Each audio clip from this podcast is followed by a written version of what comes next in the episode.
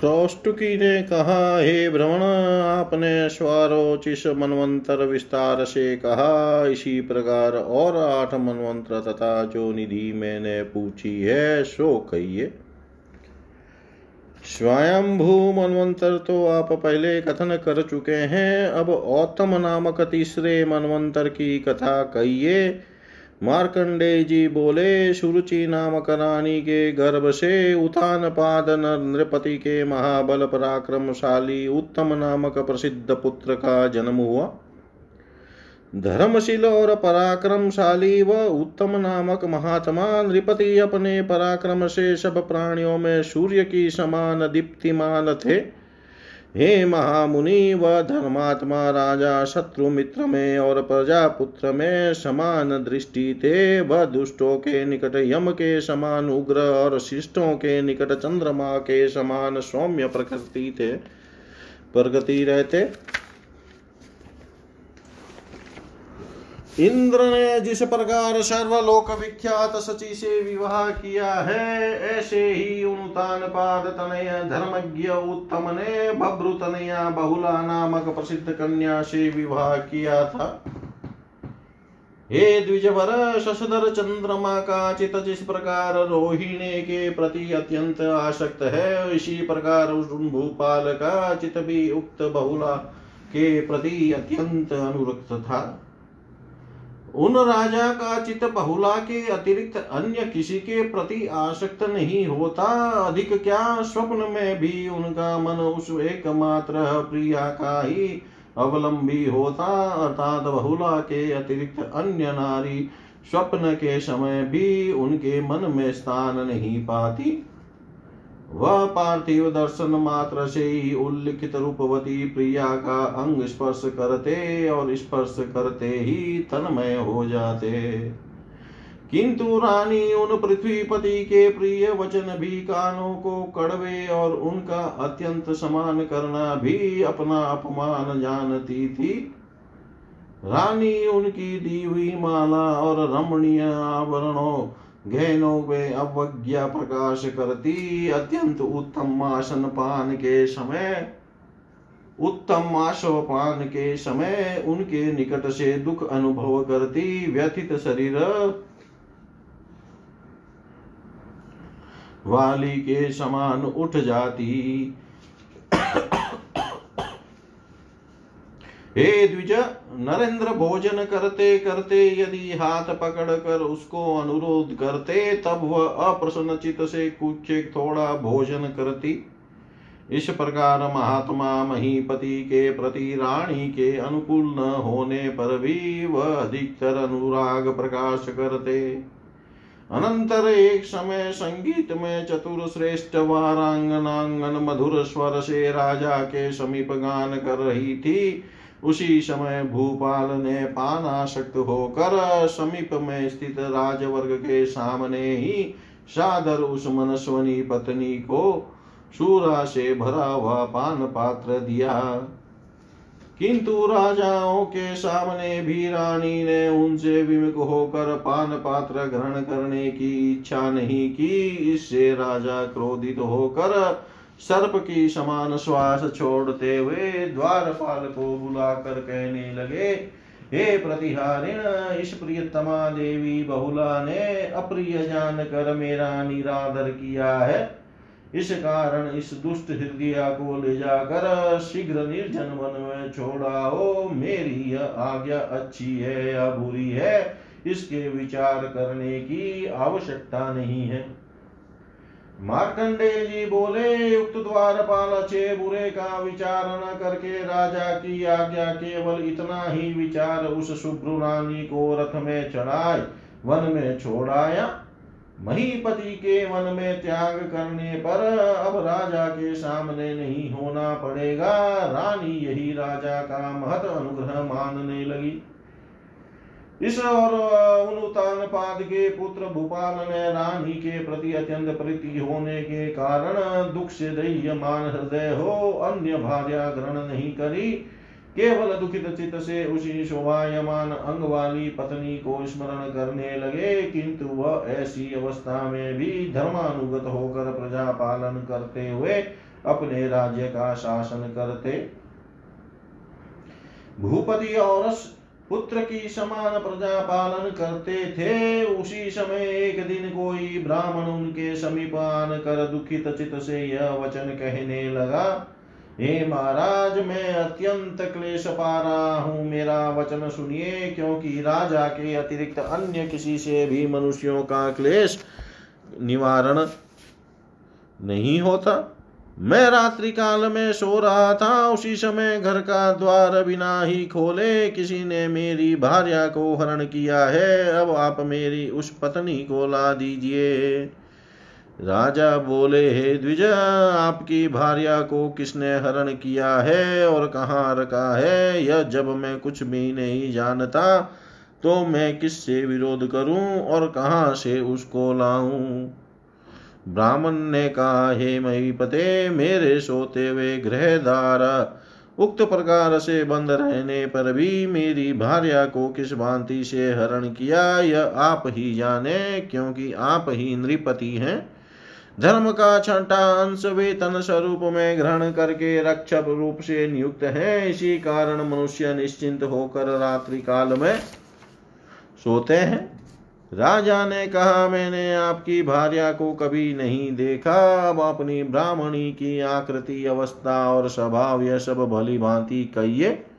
ब्राह्मण ने कहा, हे भूपाल, मेरी पत्नी कठोर नेत्र वाली, अत्यंत दीर्घाकृति, छोटी भुजा वाली, कृषानना, लंबे उदर वाली, सूक्ष्म कमर वाली तथा लघु स्तनों वाली और अत्यंत विरूप है, किंतु मैं तो भी उसकी निंदा नहीं करता। हे महीपते उसका वाक्य और स्वभाव यह दोनों अत्यंत कर्कश है। और पहली अवस्था कुचेक बीत गई है। अपनी इस दुनिरीक्षणा भार्या का समस्त ही विषय मैंने आप के निकट कहा, मेरी भार्या जो ऐसी है, यह मैंने सत्य ही निवेदन किया। राजा बोले, हे ब्राह्मण आपको ऐसी कुलक्षण भार्या की क्या आवश्यकता है? मैं आपको अन्य भार्या देता हूँ। शुभ लक्षण युक्त भार्या सुख के निमित्त और आपकी भार्या के समान कुलक्षणा पत्नी केवल दुख के लिए ही होती है। हे विप्र सौंदर्य और सत स्वभाव ही मंगल का कारण होता है।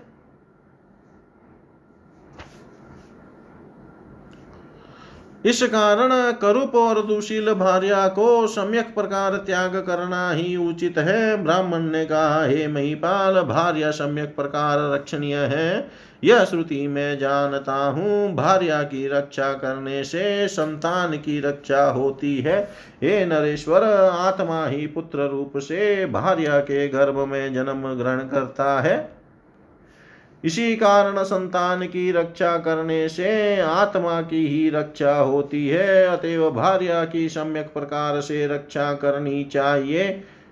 हे महीपते, उस भार्या की भली भांति रक्षा न करने से तत्काल वर्ण शंकर की उत्पत्ति होती है, वह पूर्व पितरों को स्वर्ग से नीचे गिराता है। हे राजन, गुरुजनों की अनुज्ञा से अग्नि के समक्ष में यह कर्कश समिधा भार्या मुझको भरी गई है। अतएव इसको छोड़कर किस प्रकार अन्य स्त्री के साथ मेल करूँ। जिस प्रकार की ऐसे आचरणों से, आचरण से मनुष्य को गृह धर्म और शाश्वत ब्रह्म प्राप्त होता है, इससे पूर्व स्त्री के साथ धर्म करता हुआ गृहस्थी दुखी नहीं होता है। और उसको छोड़कर जो क्रिया करता है, उसका, उसको फल प्राप्त नहीं होता, जो शुभाग्नि के साथ घर लाई गई है। धर्म के ग्रहण में वह पहली ही प्रशंसा के योग्य है। उस सटा के त्याग से वर्ण संकर उत्पन्न होने की संभावना है। भार्या विहीन होने से मेरे धर्म की प्रतिदिन हानि होती है। इस प्रकार नित्य किया क्रियाकलाप के नष्ट होने पर इससे भी मुझको पतित होना पड़ेगा। हे पृथ्वीनाथ उस भार्या के गर्भ से मेरे जो संतान होगी, वह आपको धर्म पूर्वक छठा भाग देगी। हे प्रभो, मैं इन्हीं सब कारणों से कहता हूँ कि मेरी हुई हरी हुई पत्नी को ला दीजिए, क्योंकि आप ही हमारे रक्षा के लिए नियुक्त है। मार्केंड मार्कंडे जी बोले, महाराज, उत्तम मुक्त ब्राह्मण के यह वचन सुन कच काल कुछ काल चिंता कर सब सामग्री से युक्त एक महारथ में चढ़े। राजा ने उस रथ में चढ़कर इधर उधर पृथ्वी भ्रमण करते करते वहाँ वन में एक अति उत्तम ताप आश्रम देखा। वहाँ रथ से उतर आश्रम में प्रवेश कुशासन पर विराजमान अपने तेज से जलती हुई अग्नि की समान दीप्यमान एक मुनि को देखा। राजा को आया हुआ देखकर मुनि शीघ्र उठे और अत्यंत समान के सहित उनका स्वागत पूछ कर तत्काल शिष्य से कहा, अर्घ्य लाओ। यह सुनकर शिष्य ने अत्यंत मृदु स्वर से कहा, इन राजा को अर्घ्य देना उचित है या नहीं? यह आप विचार कर आज्ञा दीजिए। आपकी आज्ञा में भी पालन करूँगा। अनंतर आत्मवान मुनि ने समस्त वृतांत जान कर केवल संभाषण और आसन प्रदान द्वारा ही राजा का समान किया।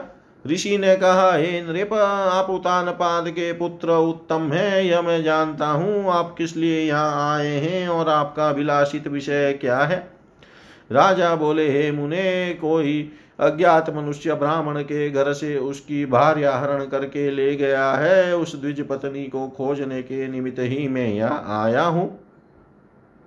हे भगवान, मैं प्रणत होकर आपसे पूछता हूँ, घर आया वह मनुष्य कृपा करने योग्य है? अनुग्रह पूर्वक या विचार कर उसके कहने की अनुमति दीजिए। ऋषि ने कहा, हे प्रतिवाल, पूछने की बात आप निशंक होकर पूछिए। यदि मेरे कहने की होगी तो मैं आपसे यह विषय यथार्थ ही कहूँगा। राजा बोले, हे मुने आपके घर आने पर प्रथम देखते ही आप मुझको अर्घ्य अर्घ्य देने में उद्यत हुए थे, किंतु फिर किस निमित्त उससे निवृत्त हुए? अर्थात अर्घ्य नहीं दिया। ऋषि ने कहा, हे नृप, आपको देखते ही उत्सुकता के वश होकर ज्यो ही मैंने अर्घ्य प्रदान करने की आज्ञा दी, उसी समय इस शिष्य ने मुझको समझाया मैं जिस प्रकार अतीत और वर्तमान सब विषय प्रत्यक्ष हो या गुप्त हो भली भांति जानता हूँ, इस प्रकार यह शिष्य भी मेरे प्रसाद से जगत का समस्त भूत भविष्य और वर्तमान विषय जानता है।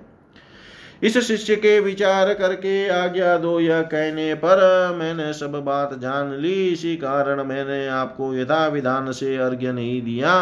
हे राजन, आपने स्वयं भूमनु के कुल में जन्म ग्रहण किया है। सुतराम आप के योग्य है, यह सत्य है। किंतु तो भी मैं आपको श्रेष्ठ अर्घ्य योग नहीं विचारता। राजा बोले, हे ब्राह्मण, ज्ञान से अज्ञान से मैंने ऐसा क्या कार्य किया है, जिससे मैं नवीन आया हुआ होकर भी आपके निकट अर्घ्य योग नहीं हुआ? ऋषि ने कहा, हे नृप, आपने जो अपनी पत्नी को वन में त्याग दिया है, वह क्या इस समय भूल गए हो? जान लीजिए कि उस पत्नी के संग संपूर्ण धर्म को भी आपने त्याग दिया है।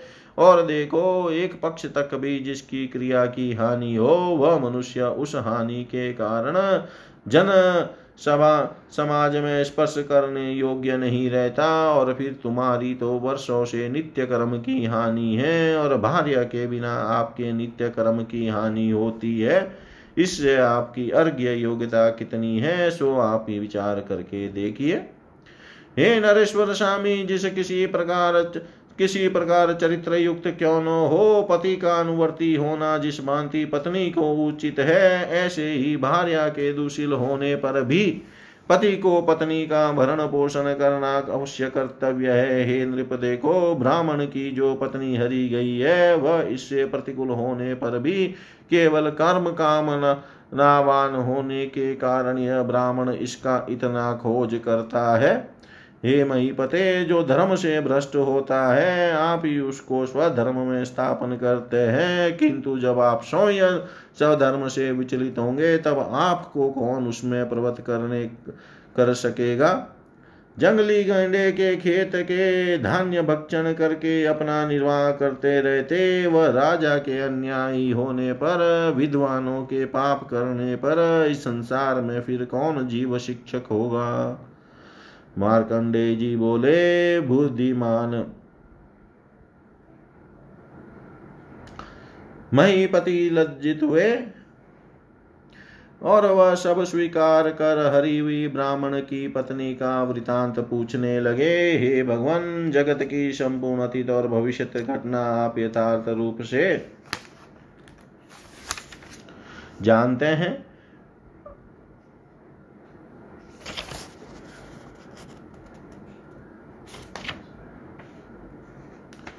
अब उस ब्राह्मण की स्त्री को किसने हरण किया है और कहाँ रखा है? आप अनुग्रह पूर्वक बताइए। ओम पूर्णमद पूर्णमिदम पूर्णात्, पूर्णमुदच्यते।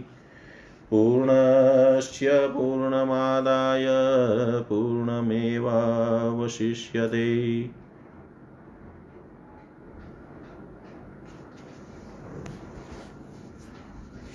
我。